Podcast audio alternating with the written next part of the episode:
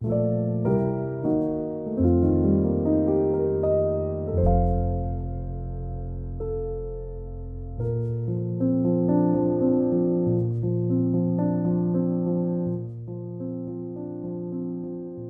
位听众，大家好，欢迎来到慢读漫谈。我是慈济大学的彭荣邦。大家好，我是龚卓君，在台南艺术大学教书。呃，大家好，我是李维伦。对，嗯，各位听众朋友好，我是东华翁世恒。今天录音的时间是在中秋节的前夕，线上有四个男人跟大家一起慢读慢谈。那今天的主谈人是龚卓君哦。那你要不要接手就开始啦？好，上次我们提到说，今天是不是可以谈一下关于策展这件事情嘛？哈，所以我就想说，哎，那可以跟大家分享什么样子的策展的想法。但我想说，当然现在有呃各种的，就是艺术方面的专业书籍在谈策展这件事情。那我想说，我可能从我自己的这个策展经验开始谈吧，哈。不过，因为我的身份在艺术大学教书嘛，哈，那么自然策展跟我这样的一个身份，哦，就是作为一个这个艺术大学的教员呢，哈，跟研究者，还有我遇到的这些艺术家有关，哦，所以，哦，其实对我来讲，策展首先，呃，是有一个自我教育的一个意味了。什么意思？哦，因为 因为我们在艺术大学常常要评图，嗯，啊，所谓的评图，它是从建筑学发展出来的，就是说，诶，这个啊，邀请几个建筑师或是老师啊，然后丢给学生一个题目，那到期中或者期末的时候，大家一起来讨论，或是来看大家这个学生他们怎么样就这个题目去做了设计，哈。那在这个评图的过程，就会等于说对这样的一个计划跟作品的交换意见哦，但是当然也会涉及到很多比较是这种 confrontation 啊，一种对峙哈，呃，会有一些尖锐的这些场面跟提问，还有问答出现。那么因为我刚到艺术大学的时候，参加这种评图场合的时候，一方面有一点震撼了，一方面有一点心虚哦，因为震撼的就是。有时候他们评图会弄到晚上十一点、十二点，甚至一点或是两点。你的你的课好像也常常讨论到那么晚，不是吗？对，我就是被 被这样子的一个啊、呃、这种平图的状态影响，好像平图一开始平图好像就失去那种时间感了。哈哈，大家好像要非把这样的一个题目呢，哈。呃，要讲出一番道理来，或者说要问个清楚，嗯哼，不可啊。那有有这样的一个意味，可是另外一方面是说，的确在评图的时候，其实对这种老师这样的一个角色也是一个很大的考验呢。就是因为有一些材质跟有一些创作的方法哈，比如说用这个油画跟亚克力的这样的一个画法，究竟有什么差别？各式各样的建筑的方法，在使用不同材质的时候，呃，有什么样的差别呢？那这个啊，有些非常基础的问题，我自己觉得好像没有弄得很清楚哦。嗯嗯嗯。那后来就想说，也许我到学生的工作室去跟他们学好了哈，那去问他们。可是学生不是 always 他工作室在学校，他们常常在校外或者是在其他地方。后来很偶然的机会，我写一些评论之后，有有画廊开始找我去做策展，嗯，然后我就发觉说，哎，这是一个好机会哦，因为策展人他有这个身份哈，并不是先从这种质问或是对质的角度呢哈，平图的方式去跟艺术家相处，嗯嗯嗯，他需要有个陪伴的过程，让这个展览你邀请的艺术家呢，他怎么样渐渐形成他的作品的想法，嗯。然后怎么样去做创作的这个过程，如何去思考这个材质跟展览场地啊，哦，展览时间啊，展览题目的这样的一种紧密的关联的哈。嗯，那好像这个过程做策展人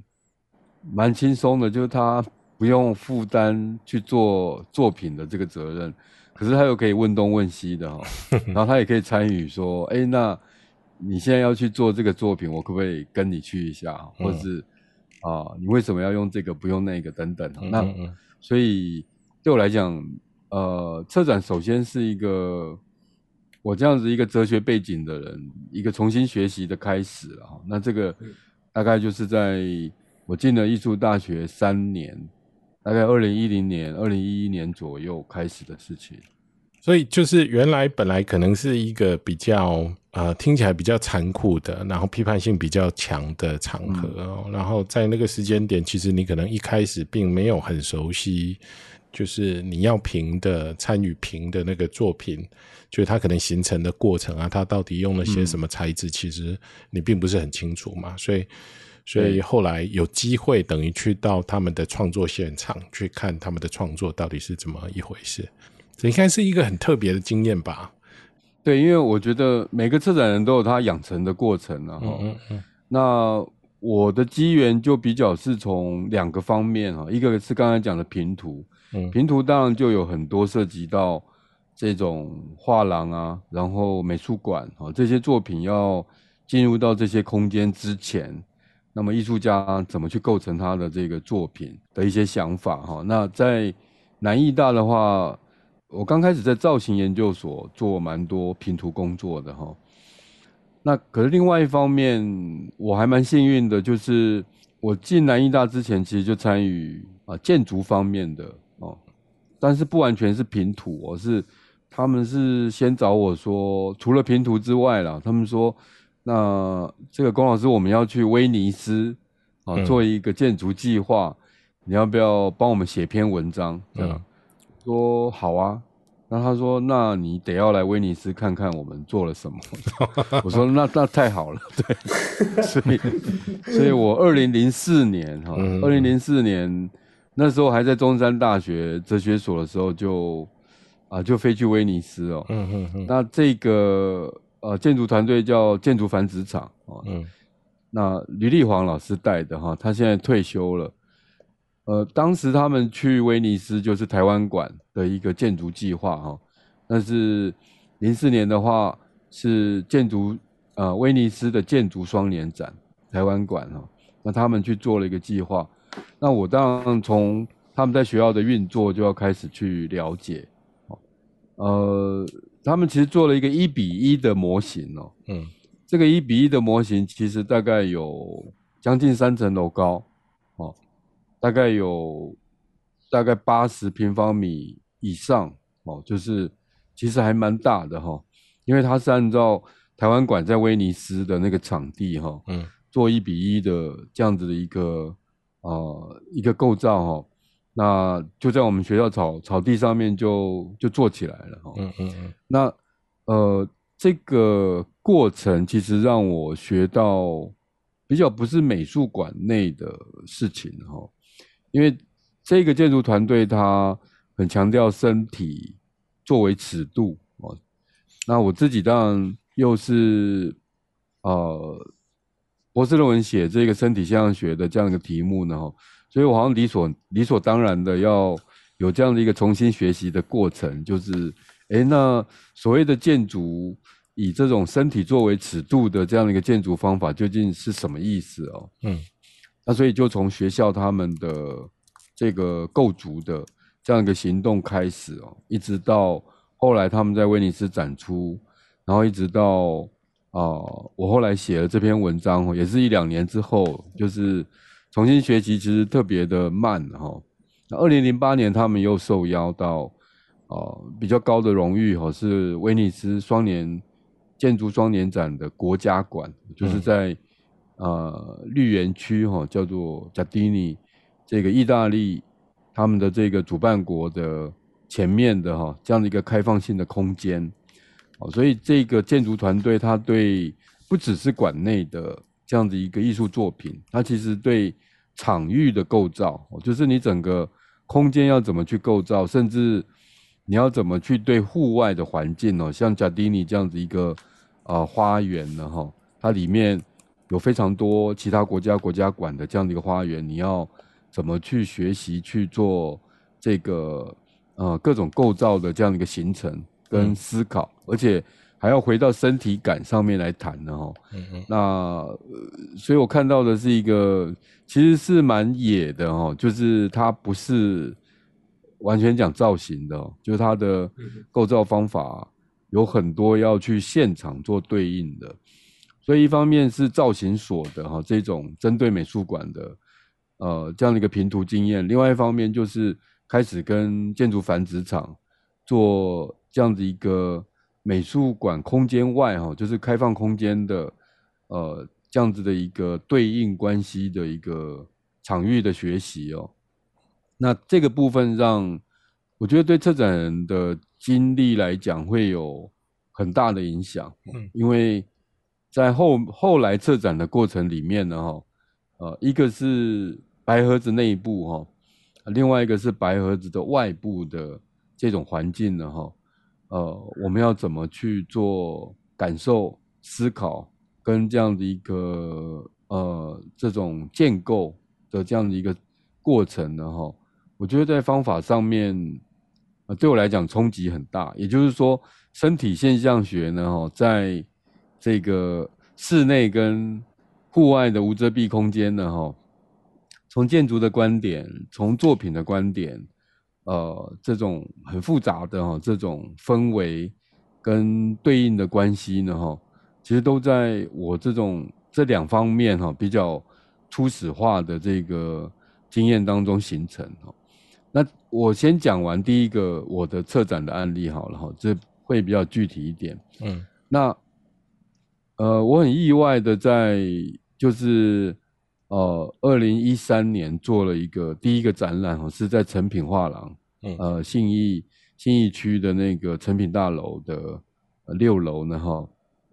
它题目叫做“我们是否工作过量”哈，呃，当然策展人第一个就是要想一个。重要的响亮的题目了哈，这个看起来是跟这个艺术劳动很有关系的这样的一个题目呢哈。那我很幸运的邀了几个艺术家，其中有一个影响我非常大哈，就是高俊宏。哦，那二零一三年的时候，他那时候呃应该已经进博士班了哈。那我邀他，他那时候正在做。废墟影像晶体计划，哦，就是他去各种废墟，用碳晶笔把一些历史的影像呢，哈，透过碳晶笔画在就是非常大的壁面上面，哈。那这个过程有一个事情让我几乎没有办法想象，哈，就是说，就有一天那个蔡明亮导演找我去看他的片子，哈，这片子叫做。呃，郊游哦，不知道各位有没有看过哦？嗯，那郊游的结尾的部分有一个十四分钟的一个定格的影像哈，就是陆毅静跑到一个废墟去，然后看了一面墙，墙上面有一张不知道谁画的东西了哈。那陆毅静看一看，后来就蹲下来小便哦。那小便完又站起来，又继续看了，整个镜头十四分钟哦，相当有名的镜头。那我去看毛片哦，那蔡明亮他也是我们的客座教授嘛，当时我邀他到我们博士班来，他又问我说：“他说龚军啊，有没有这种奇怪的艺术家哦，画家？”他跑到这个废墟很隐秘的地方哦，那地方在树林，哦，就是树林的台气的那个机车厂，他们的维修厂然后废弃掉了，然后一个大楼的三楼，其中一个很隐秘的一间哦的一面墙上，他说我在那边看到这张画，我就觉得我很着迷哦，所以呢，我想说我一定要把它拍到电影里面去哦。那你们帮我一个忙哦，就是说，这个画究竟谁画的？好，有有有这样的艺术家吗？也没签名呢。哦，然后后来这么隐秘的地方，搞不好过两天这个大楼被拆了。后来那个大楼真的被拆了，现在已经不在了。嗯，那你帮我找找好了哈，问问这样。我说哦，我是不知道，但我可以问问，因为我好像。有一个学生上课报告的时候有讲过哦，他有去画一些什么东西这样。那当天回去呢，我就就是联络高俊宏，因为那个学生就高俊宏，他上课做了一些报告。我联络他，他在香港。我说：“哎、高俊宏有没有那个在树林那边有一个那个台气的废墟呢？哈，是有没有人在那边画了什么东西啊？这样。”然后他就回三个字，他就说。就是我，其实这个经验对我来讲蛮 shock。嗯嗯，怎么说？嗯、呃，因为这个在哲学系好像没有不会发生这种很稀奇古怪的事情哦。就是说，有一种很奇怪的巧合，嗯，跟一种奇怪的机缘呢，哈，是在一个无法预期的模式下面，突然被连接起来。那我觉得对策展人来讲呢，哈，大概每个策展人都在梦想这种巧合机缘的这种发生呢，它有有点像一个英文字在讲，就是这个 serendipity 哦，就是所谓的 serendipity，就是你你你没有预设什么，可是你突然在某一个角落，在某个时间点，在某某一个巧遇当中，发现了一个很重要的事情，那。高俊宏那时候画的其实就是一八七一年的哈，英国的博物学家 John Thompson，他到台湾来哈，特别往美浓那个地方走呢哈，他拍的台湾最初的几张相片之一，然后他把它画上去。龙溪畔，哎，就是老龙溪畔有很多石头，嗯，还有一些当时的这个原住民的哈。但是他画上去这整张哈，就是所以那那张墙上那一面墙上就是有一条溪，有很多溪边的大石头哈，然后远远的有一片树林跟远远的山哈，那个角度。但是他把这个照片里面的原住民小孩还有人在溪边呢，把它去掉了，就只剩下风景。那这个当然对我来讲也很怪了，就是。那当然，艺术家都会有他的解释哈啊，所以呃，有了这个经验之后，当然后来蔡明亮有一点抱怨我，他说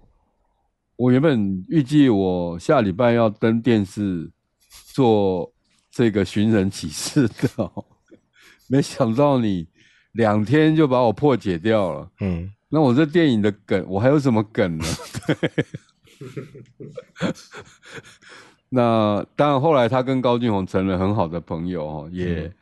去比利时啊哈，就是去不同的地方做了剧场的展演哈，包含韩国啊哈这些地方。那这个是后话。总之，呃，做自然人呢，后来我要高俊宏做这个，我们是否工作过量呢？哈，就这个艺术的劳动就有点超出了，就这个题目只是我随便定的。嗯，我看了一本书，哈，就是啊、呃，有一个机构叫 eFlux 啊，一个网上的艺术刊物呢，哈，他出了一本书，在谈艺术劳动，叫做就是呃，Are we Are we working too much？嗯，就像今天呢，我们中秋节还在这边过量的劳动，哦，就是不知道不知道为什么会变这样，哦，但是问题是说，这种过度的劳动跟他在艺术里面好像有一种常态哦，就像尼采讲的一种强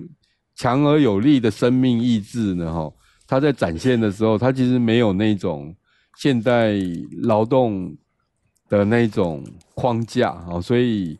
他会完全超出你的这个劳动的模式跟时间的这样一个想象哈，所以后来在成品这个展，我就变成我的一个出口，嗯哼，啊，因为。那个呃，高俊宏大概有室内的幽闭恐惧症吧，就是他都在外面，东西都坐在外面，他动不动就往外跑，而且他那个频繁的程度，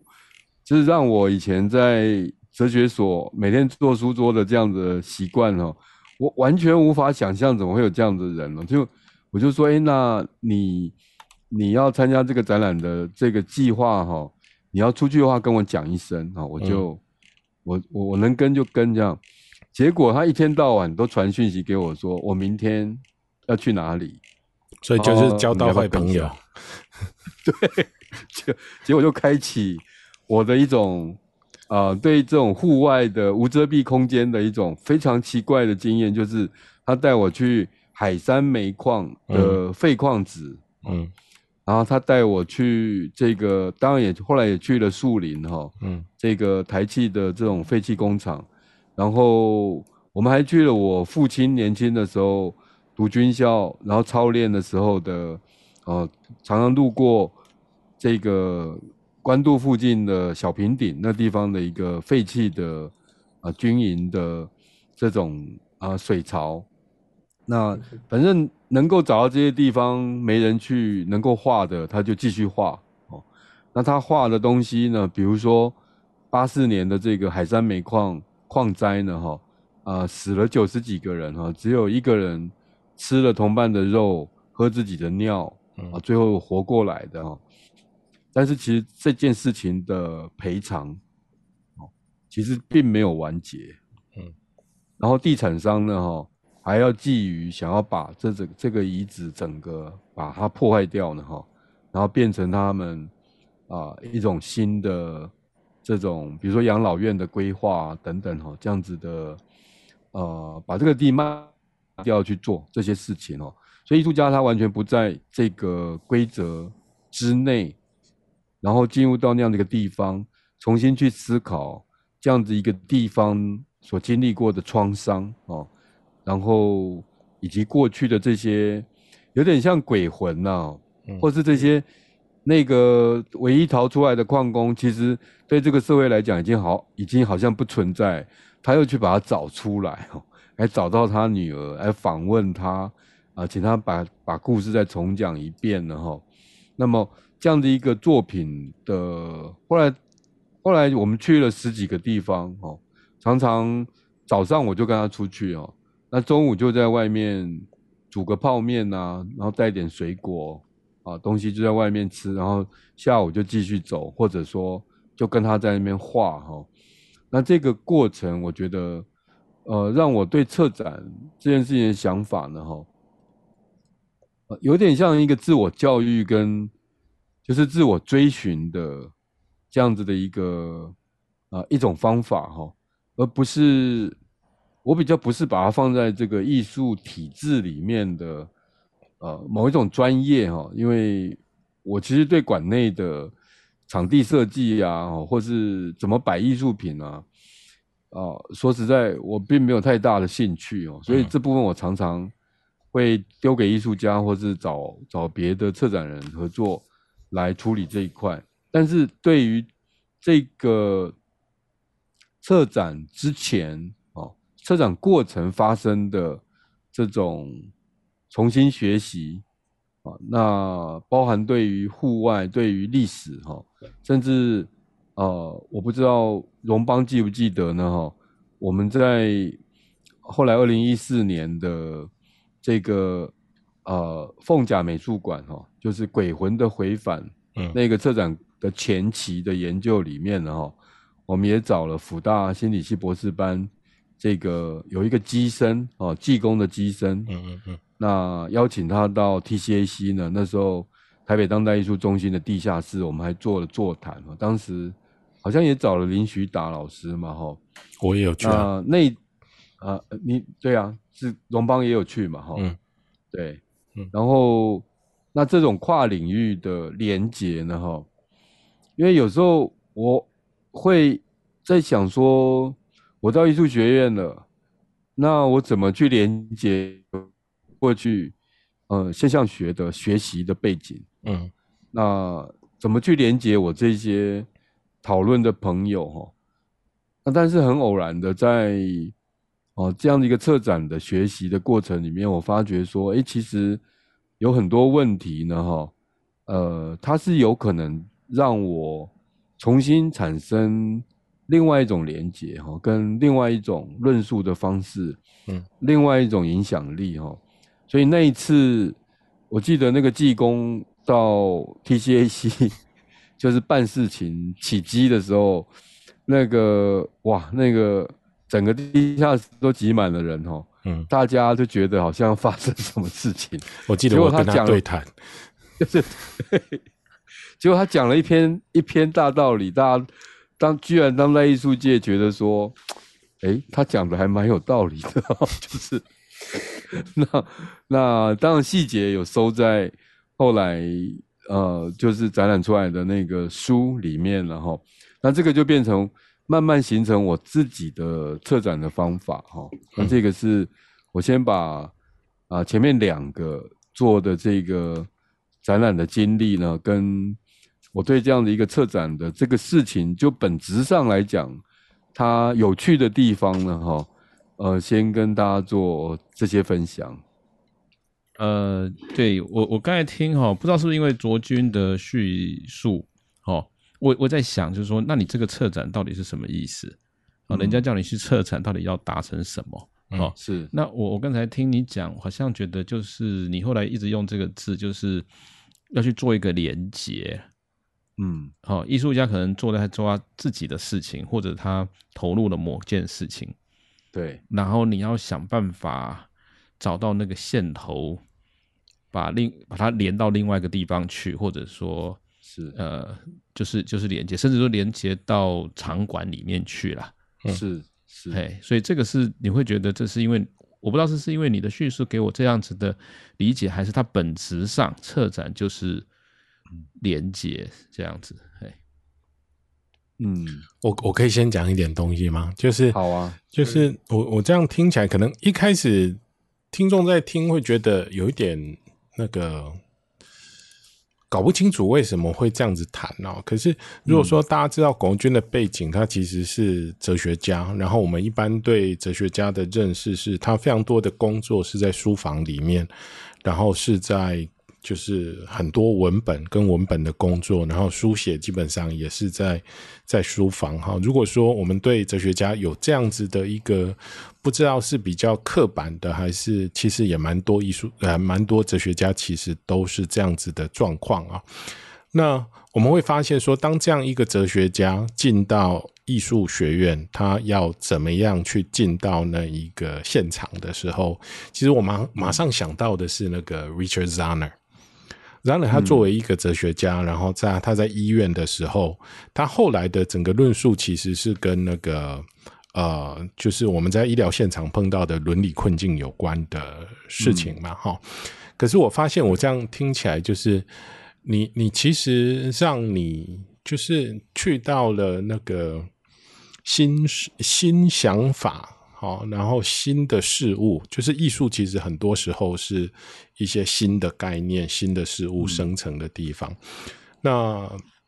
好像你你交到这个坏朋友哈，就是高俊宏，他就把你带到很多这种，就是他一定是带你到那些地方，然后他在那些地方其实同时也在。呃，让你知道说他的一些想法，他的艺术创作跟这些地方的关系，哦，好像好像把你带到了某一些思想的形成的哦重要的现场。哎、我听起来、嗯、听起来就是有有这样子的一个感觉，好像因为现场对可能比如说对我啦，然后对维伦啦，然后对世恒来说，其实我们的工作一直都是有现场的，哦，就是。是就他，比如说我们在谈像学心理学的时候，其实我们很多的现场其实都是我们跟个案工作的，或者是学生跟个案工作的现场。那你的现场就是因为这些因缘际会，好像就去到了啊、当然是你的一个努力，当然也在这里面啦。就是你想要知道哈，融入这样子的一个艺术的活动，然后你的现场就出现在这些很特别的地方，嗯。是，因为在在策展界呢，哈，比如说台北双年展，他邀过拉图尔，哦，就上一届的，他其实也算是哲学家，哈，嗯，然后再更早有这个布希欧，哦，在谈这个关系美学的，他也算是哲学家。那么，那我我的确会认为说，在哲学家他有他的一个现场，那我到艺术学院也会刚开始有点迷惘，说我的现场在哪里？哈，依照我的思考跟工作方法，那么我们可以很清楚的看到拉图尔他的工作现场就是这种科学啊，就是 STS 呢，这样的一个科学技术与社会的这样的一个社群，啊，他的工作现场哈。那么呃，布希欧呢，哈，他就处理比较多。啊，后来哈，就是在其实，在画廊空间里面去呈现一种关系哦，物跟人的关系，人跟人的关系哦。但是我觉得对现象学的现场来讲，啊，究竟是什么？身体现象学的现场究竟是什么呢？哈，我反而是透过这个策展的过程，嗯，呃，慢慢的弄清楚哦。嗯，所以比如说像我们是否工作过量哈，那么后来的现场就。几乎一直回到这个呃这种艺术家工作的过程，跟他工作过程当中所产生的复杂的关系哦。那所以呃，那鬼魂的回返里面呢哈、哦，那么我们也创造了一些呃刚才维伦讲的一些关系性的这种现场，让这个鬼魂的回返，这个济公的降价哦，变成一个。啊、呃，具体而具体而为的这样的一个现场的哈，那那这个对我来讲是呃比较意外的发现哈。呃，没有，刚才你就说那个是呃那个卓君的坏朋友带他到处跑哈，到处离开那个哲学家的这个这个这个位置哦。啊，我觉得我现在去哲学系变成哲学系的坏朋友，就是要一直拉，一直拉哈，要拉到别的地方去这样子。那也可能是我不知道。当然，卓君的时候去到这个呃南艺大的时候，可能比较年轻了哈。我我我其实有同样的一些困惑，就是说，诶，那我在哲学系要干嘛这样子哈？不过呢，因为可能现在年纪比较大了，就是说。我管他，我就做我想做的事情，这样子。对，可是刚才听卓君这样讲哈，就是说，哎，的确是那个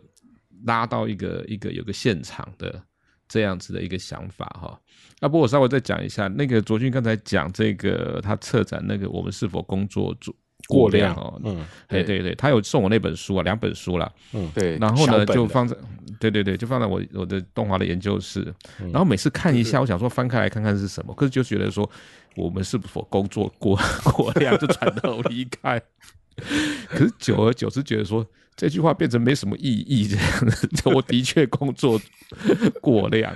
哎，后来上礼拜上个星期在不上个月在。最后把我的东华的这个研究室出清的时候，又看到那两本书，就觉得点点头说是的，然后就把它丢到这社头去了。真假？对对对，恭喜你，你悟到了。对 对对，我我我刚在听的时候，我觉得就是就是我我我觉得那一个我们是否工作过量这一个这一个展，好像对龚卓军来说有一个很特别的意义啊，因为你说那个展。其实是让你啊、呃、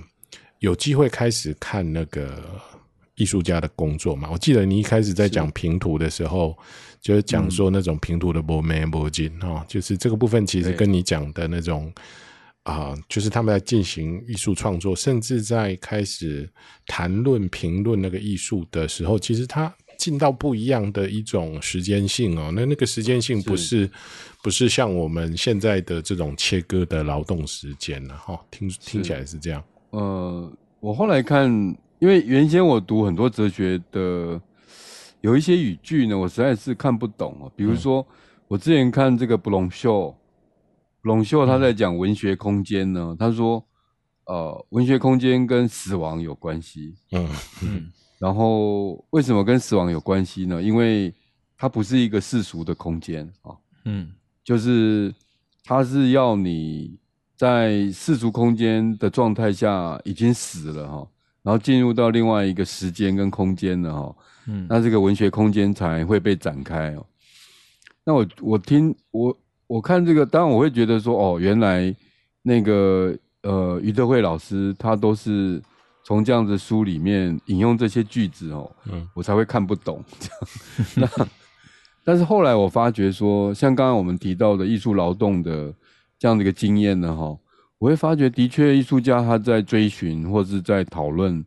他的这个艺术问题的时候，呃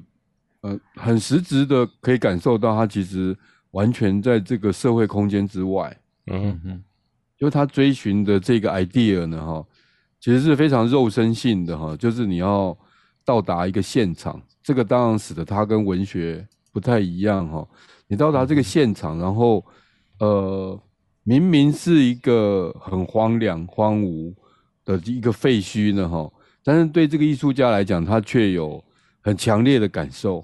还找了很多相关的这些线索出来，那甚至最后变成他的作品展现的哈一个重要的呃参照的现场哈。那我觉得。这样的一个经历让我，其实后来了解到很多，呃，原先我在在哲学部门里面，我没有办法区分开来这个，呃，世俗的这样一个时空结构跟 idea 哈这种观念性的哈，或者说是一个我们说像文学空间式的那样的一个艺术的时空呢哈，在艺术家工作过程里面。渐次的被展开哈，嗯，因为对艺术学院的这个教书工作来讲，如果没有办法，就是呃很准确的进到这样的一个，这是属于艺术的感性，它所要打开的哈，这样的一种观念性的时间空间，那么具有非常复杂的这个肉身跟感性上面线索的哈，这样的一个构造呢哈。其实真的很难平图哎，就是你会，嗯嗯、你会用各种世俗的原因去追问他说，嗯、你是不是因为你家怎么样，或是你是不是因为刚好有这样的一个材料，或者是你是不是追随某种这个流行的表现方式，这些当然可能都有，但是对一个好的艺术家来讲呢，哈，这样子去提问就会错失掉，就是他。很创造性的提出来的这个真正的问题，哦，那过去在以艺术的这样的一个场域来讲呢，哈，呃，我们当然会说，诶，那哲学背景的人其实不是写评论就好吗？哦，那我也刚开始也是做很多这方面的工作，后来发觉，呃，如果评论最后要还给这个作品一个比较准确的。这种感性时空的话，好像这个评论本身呢，哈，呃的这个评论者，他对于这个我们说作品他所在的哈这样的一个艺术的现场呢，哈，他势必得要有一种能够去摄入的一个一个一个能力了哈。那所以我想说，前面两个展览就让我比较慢慢的可以掌握到这样的一个方法。但我不知道这个是不是所谓的这个现象学的方法哈，嗯，但是至少对，就是艺术家的工作的这个现象哈，他的这种经验啊、意象的这样的一个结构啊哈，以及他构成构造出来的这样的一个呃这种世界的结构呢哈，呃，我会觉得在现在回过头来看，哦，好像。这种，呃，给你一两年，然后你去对某些现象呢，哈，做一个比较本质性的探究呢，哈，这个好像是策展工作的一个，呃，很吸引人的地方，哦，嗯、就是，所以后来做《鬼魂的回返》哈，也是对影像的方面哈，做了这种，呃，历史幽灵的这样的一个召唤的。哦，这样的一个思考哈，就影像的本质去想这样的一个事情。那么第三个展览就是呃，近未来的交陪。哦，那这个呃比较跟啊、呃、社会性跟民间民间社会的表现性呢哈，就会比较有关哈。那因为过去在台湾的美术史里面这一块，在本质上面它是被排除在艺术之外的。哎，他那个卓军，我想问你一下哈，是，就是你刚才说你不知道进入那个感性空间的这件事情是不是现象学方法？哈，对对，那你为什么会这样子讲了哈？那我稍微讲一下，就是说，这个李德辉老师在讲那个进入死亡之前会进入一个拟像空间，就有点像刚才你讲那个，就是从一个世俗的逻辑算计的日常事物进入一个。回流转的拟像的，哈，这个空间了，哈，嗯，那那个徐达翻译那本呃路易萨斯的这个 Madness and Modernity 哦，他其实也是把就是精神 schizophrenia 的世界的的这个姿态跟这个 modern art 的姿态类比，嘿，类那个类比是指就是要离开离开世俗。嗯，哦，就是要、嗯、要打破一个洞，然后离开的这个这这件事情了。嗯、所以你刚才讲的，我觉得说，哎、欸，在这两件事情上都看到类似的，好、嗯、啊，只是说，嗯、呃，当然，对我也不知道别人对于现象学方法是什么，可是现象学方法其实有一种离开的意味吧，嗯、是不是？好、嗯，所以我不知道为什么你你会这样子谈，所以它是不是现象学方法或现象学的一种？路径这样子，嘿，对，因为在过去我的经验里面，只能说是纯观念的去，纯概念性的去理解，嗯，OK，哦，这些现象学的方法，嗯、比如说 able gay，嗯哼，哦，就是我从来不知道说，那现实当中这个 able gay 要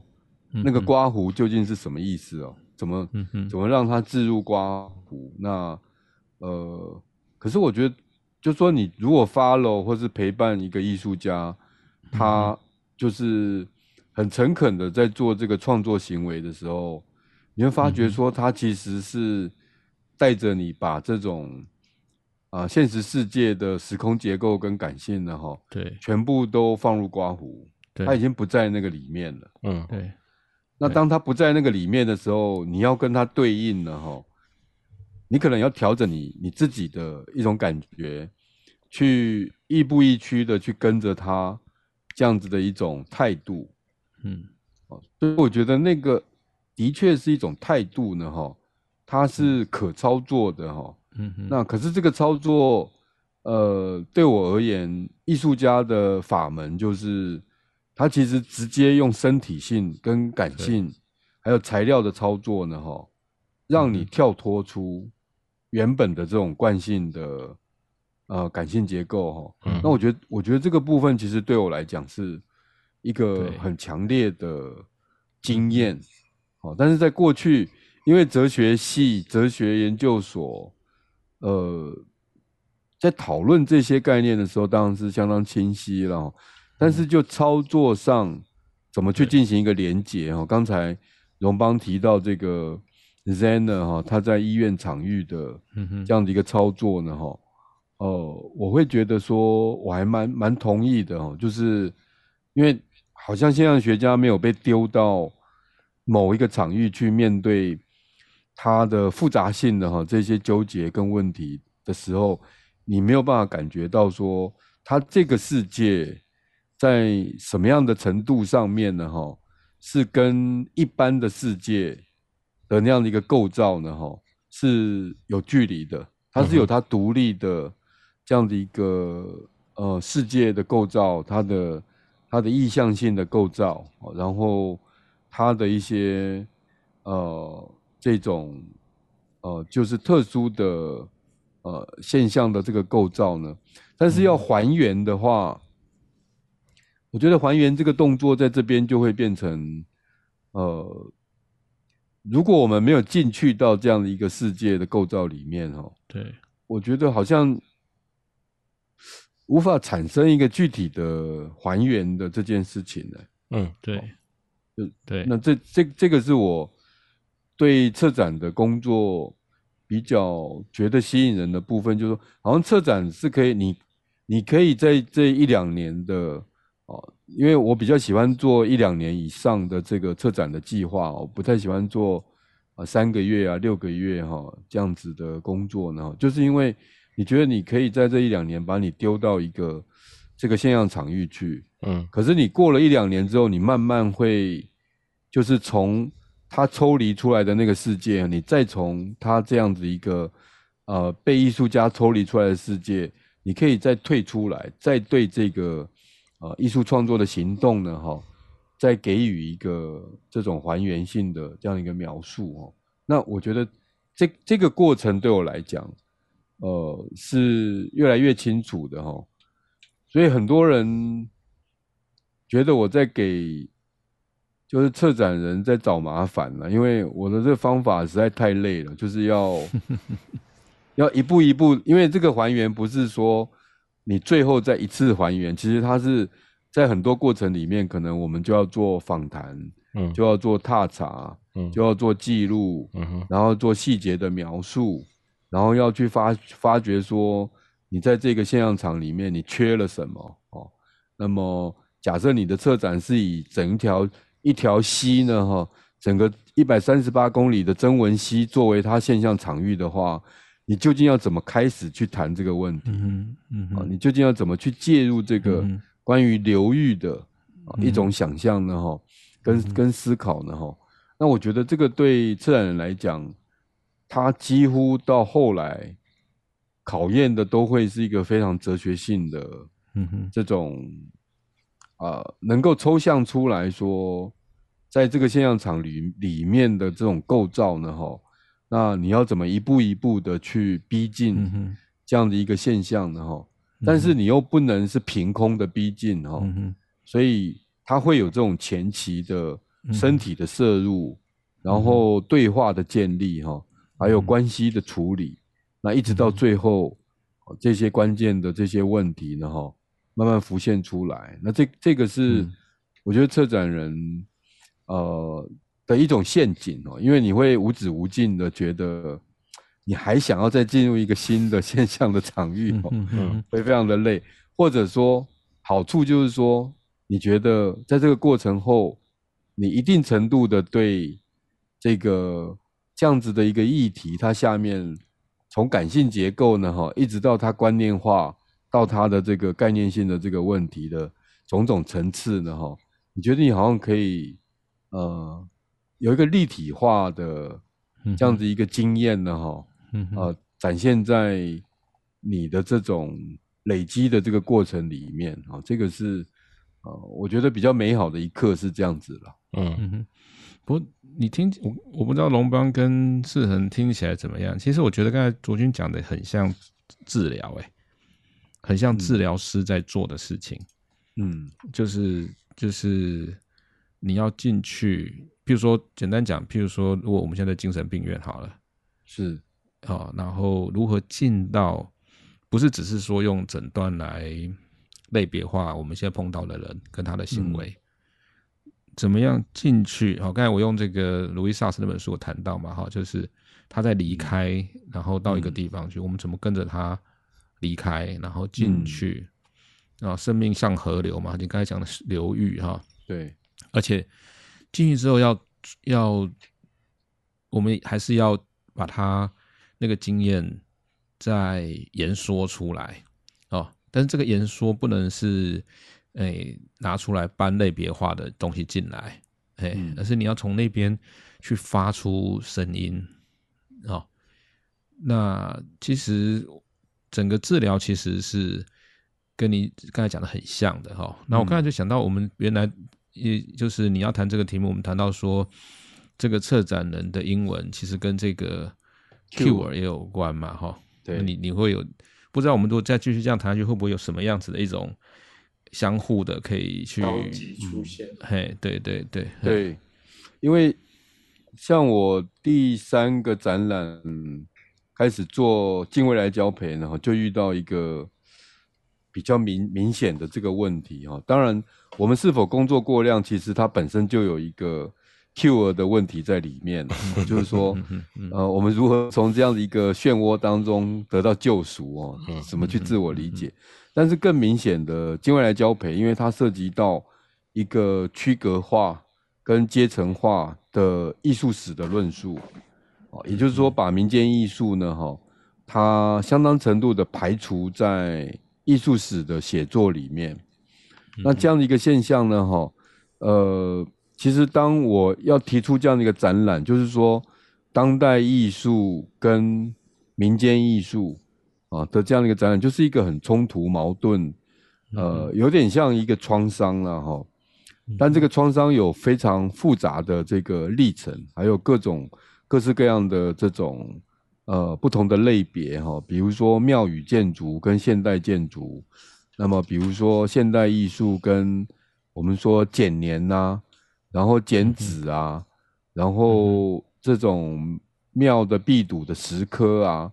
这种现代绘画跟庙庙宇的画师啊，哈，这个中间。它的这种区隔，嗯，究竟是一个什么样子的因缘造成这样的一个问题哦？嗯、那么这个里面，呃，在区隔之后，它所形成的这样的一个缺陷呢，或者是说意意义上面的一个匮乏，嗯嗯，那那它其实一定一定程度造成说这样子一个民间艺术它本身的自我贬义。跟啊、呃，一定程度的整体社会对这个部分的自我毁灭了哈。嗯，那当然，日本的这个像柳宗悦啊，他们很早开始做民意运动。那么明治维新后，这个这些哲学家开始去做啊、呃、古寺巡礼了哈，去谈他们各式各样的佛事的这种构造。其实他们前面都经历过大规模的。自我否定，嗯，跟这种摧毁，嗯，然后烧掉佛寺哈，等等啊，烧佛像啊，等等啊，这样子的一个呃现代性跟民间艺术呢哈形成的这样的一个冲突哈，所以刚才维伦讲的那样子的一个呃构造呢哈，它会变成一对我们来讲有个双重性的，就是疯狂跟现代艺术之间的关系。对台湾来讲，有个双重性的这种 double bound 哈，一个是说我们希望接受西方对现代艺术的界定，哦嗯哼，但是西方艺术对现代艺术的界定呢，哈，基本上是以前卫的这个模式呢，哈，基本上是一种趋向疯狂，然后超越的，那跳脱的、崇高的、纯粹的。啊，这样的一个方式来对艺术的这种命名的能力呢，哈，去给予一种呃这种纯粹化的呃这样的一个讨论哈，这个我们在康德美学讨论优美啊，讨论崇高啊，哈，这样的一个趋势里面就可以看到一个 transcendental 的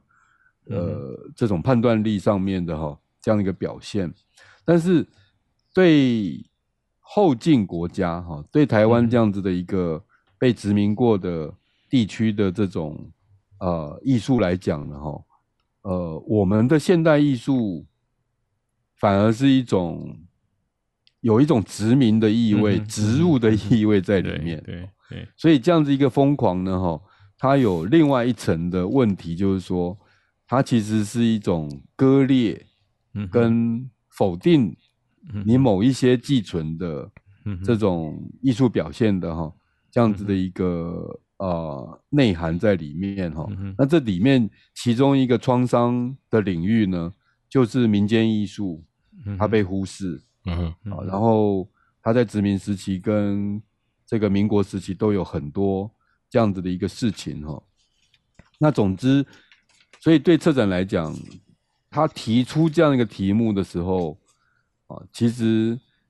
对我来讲就比较不是一个。以一种前卫的姿态，嗯，去提出一种啊更纯粹、更崇高，然后更具有强烈表现性，然后去切割过去传统的这样的一个艺术问题的呃这种策展的方法，哦，那比较接近刚刚维伦讲的呢，哈，就是说，呃，对我来讲，它更接近说从本质上重新去连接，嗯哼，哦。这样子一个遍体鳞伤的民间艺术，嗯，它如何跟我们的当代性、我们的当下呢？哈，重新去做对话跟连接哈，所以在那个策展的过程里面，首先就透过，因为摄影它本身就是属于现代的哈，所以我就先从摄影的部分来看就台湾摄影史里面在拍这些民间庙会啊，啊，民间艺术啊，庙宇啊，哦，这种进香活动，它呃的这种丰富性哈，那然后之后再找一些当代艺术家跟不同的团体，跟我们所谓的传统的民间艺术家呢哈，他们去做一种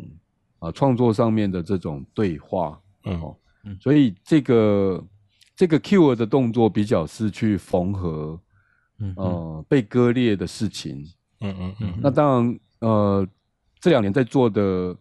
麻豆大地艺术季以曾文熙为主的这样的一个思考呢，哈，基本上也是把被行政区啊、被不同的中央单位管辖的切割的乱七八糟的一条溪呢，哈，那么要把它的上游、中游、下游哦，特别曾文溪上游是周族，中游是西拉雅哈，下游是汉族这样子的一个，嗯。其实是。我们内部的这种分隔的这种体制呢，哈，不管在美学上面的分隔，或是在环境上面的啊这种自我的割裂呢，哈，嗯哼，是不是有可能透过策展的这种行动哦？因为它必须有一些特殊的行动，像维伦刚才讲的，就是你要给它另外一种名字，嗯，你要采取一个不同于这种惯行的。这种分类方法的一种行动，嗯、那我我觉得透过艺术呢，哈，它就比较有这样的一个灵活度，哈，让一般人觉得说，哎，你这个好像不是用一般的方法在讲曾文溪，你居然把、嗯、呃台南市跟台南台南市跟嘉义县连在一起，因为不会有一个大地艺术季是跨越两个县市去谈的，嗯嗯嗯嗯，不会有一个大地艺术季把这种。林务局啊，阿里山风景管理处啊，曾文水库啊，乌山头水库，江南大郡啊，然后台江这种呃环境公园，把这些东西通通连在一起，这个要怎么连？我觉得对于 Q 来讲，啊，对于这种刚才讲的这种治疗来讲的哈，嗯哼，它同样是一个难题。嗯哼嗯哼，哎、欸，你卓军，你有没有想过，你刚才讲这些？比如说，你策展这个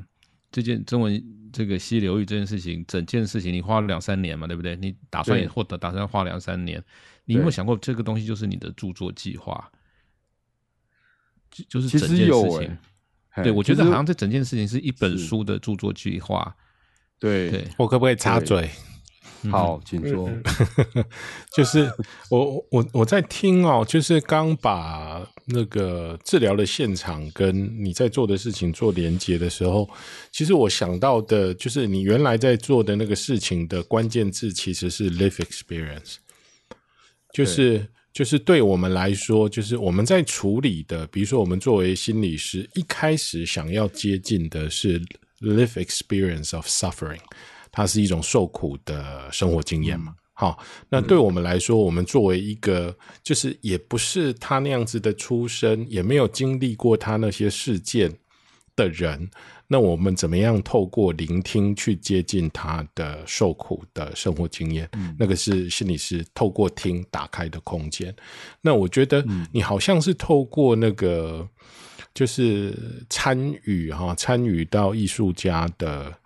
的现场的工作里面，其实就是你在找寻的是那个 the live experience of art making，就是艺术创作的一个生活经验。嗯、我觉得听起来是，就是你在这几年在艺术学院的一个起点。那如果就这个东西来说，它我觉得绝对是像学精神的一种延伸或者是影响。我觉得感觉上是这样，嗯、就是你你不会很想，就是我透过诶谁的观点就直接对于这个艺术作品做评论嘛，哈、嗯，你希望能够知道说这个艺术的呃作品的产生，它的那个它是根基在什么样子的经验哈，不管它是身体的经验或者是。呃，可能是历史的社会的经验，然后后面再提的第二点，在讲那个 curator 的部分，我就觉得很有趣了，因为今天因为以前没有这么清晰的听过你讲就是一路走到现在的这个东西哦。然后你特别提到，就是前面有那个建筑的团队的那个影响。我听起来你的策展其实在做的事情，我们如果说哈，就是建筑它本身有一些 element，然后由这些元素 articulate 变成是一个建筑哈。那我听起来你的那个策展其实很像是活的建筑。嗯，也就是说，你的你的那个，就是你带进来连接的那些，其实都是一块一块活的。比如说，艺术家 A 艺术家跟他的作品，B 艺术家跟他的作品，然后这些东西我怎么样兜起来，看得出他的一个比较整体的意义大概是什么？然后你刚刚在提说，这一个兜起来的过程，其实是一个一个缝合的过程。然后让、嗯、让里头的可能比较传统的艺术家啦，跟当代的艺术家，可以在这样子的一个缝合的过程当中进行对话，然后去看，甚至去质问彼此在做的事情。对啊，我听到我回我我我可以给的回馈大概就是这两个部分。所以第一个是、嗯、是百分之百现象学精神的，第二个听起来好像一种活的建筑。然后，当然，它还涉及到第三步。嗯、第三步当然就是这些东西都做完之后，嗯、那你作为一个那个假设要回到书房了嘛？就是因为整个过程是有点像那个人类学家进田野，嗯，然后泡个几年，嗯、然后出来要回书房，然后回书房的话就会连到刚刚维伦讲的那个写作计划。对啊，对。呃，我我我插一下刚才讲那个现象学方法啊，那个就是。嗯就是海德格谈那个 “let something be seen, be seen in itself”，、嗯、对不对？嗯，就是你你你的策展，就是就是说，这个当然是有点有趣，就是让其显在其自自身或显现为其自身，可是这个又是有一种让，嗯，一种 “let it be seen” 的，对，让它被看见的。好，所以这这个其实对我我还是觉得，对我就觉得说，哎，这个其实很很有这样子一个现象学的，嗯，这样子的意味。不然，当然我刚才谈的是比较海德格兰的的这个、嗯、这个这个讲法了。嘿，对。因为海德格有另外一个字是 Verlassenheit 啊，就是泰然泰然认知。嘿，如果说策展，就是说。你有一个机会去体验什么叫泰然认知的话，就是其实你就跟着艺术家走那么一招，你就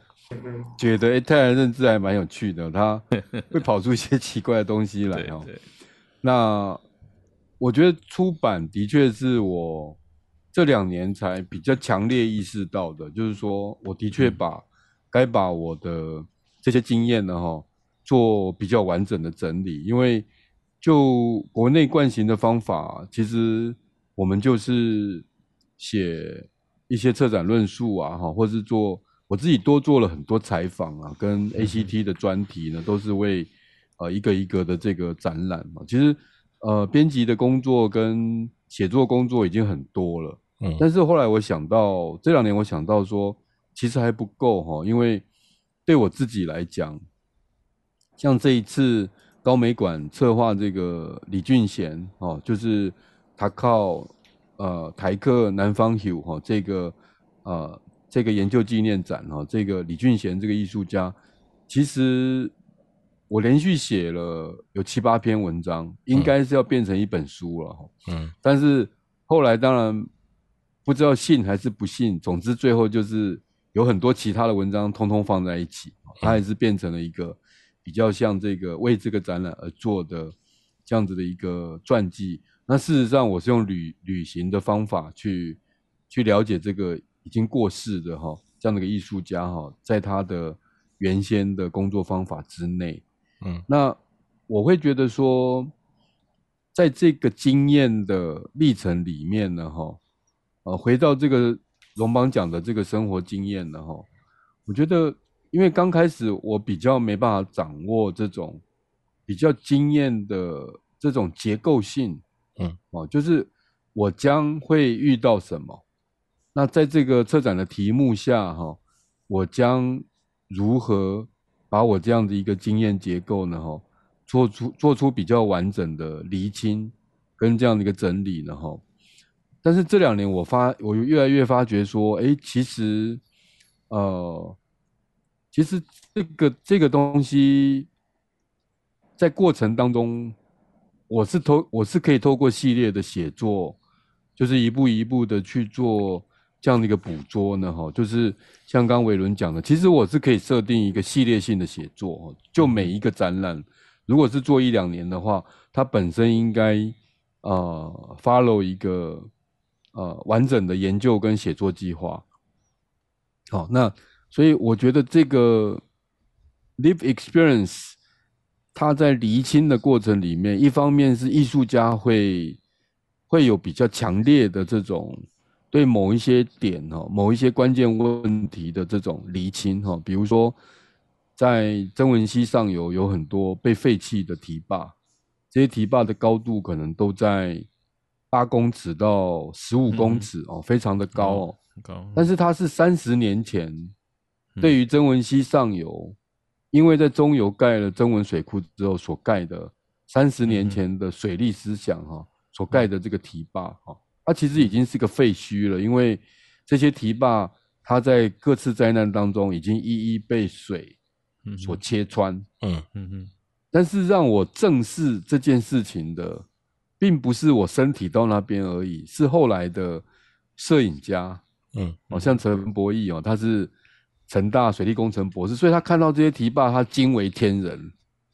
他说：“他说这个其实是纪念碑。”嗯。嗯嗯嗯，而且是地质纪念碑。嗯。嗯嗯，是所谓的人类世对于这种对于这种流域的想象所构造出来的一种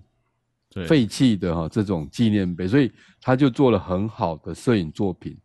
那么最近刚好在台北开始展这一系列哈，那这个是呃，我策展人一方面说，哎，你们要往上游走，我你们不走的话，那我先去走。我把它走到说好像非常好玩之后，这些是艺术家就会被吸引过来，哦这是另外一种模式。那么，但是因为这些地质纪念碑、这些废弃堤坝，它被拍之后，对于 Cure 这件事情来讲，它就会，我觉得有可能产生一种这种。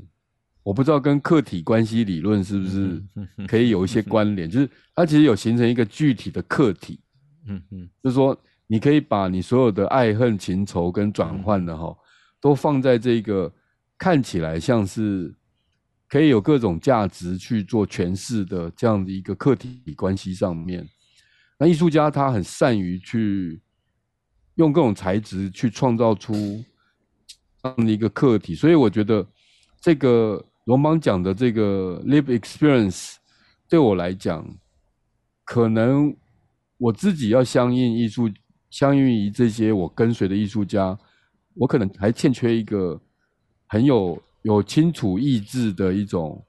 系列性的书写，把我这些经验其实要写下来啊，这这就很像天命 Ingo 在做的，就是人人人类民族智者哈在做的这样一个事情。那第二个部分，龙邦讲的是说。除了这个 live experience 之外，它还有一个建筑性的这种构造在里面。的确，因为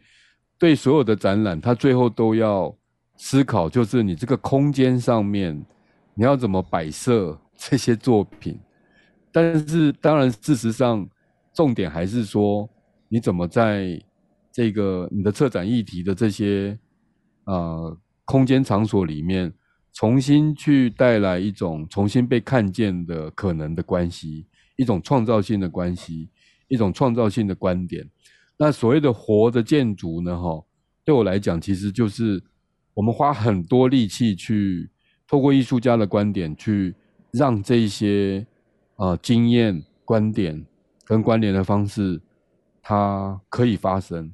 而且策展人就是你要让它发生。你要让它发生，你要去筹钱哈，你要去 花你的体力，你要走到那边，你要去还要去关心艺术家他的进度啊等等的哈。那所以呃，我就先回应刚才两位呢哈提出来的一些想法哈，这个让我更清楚一点。好哦，我们今天的时间大概在这边。我觉得他还没讲完呢，他应该我们还会再给他一次时间哈，把这个事情讲完。那今天就非常感谢大家，也非非常感谢收听的各位哈。那我们今天就到这边喽，谢谢大家，拜拜，拜拜，拜拜，大家。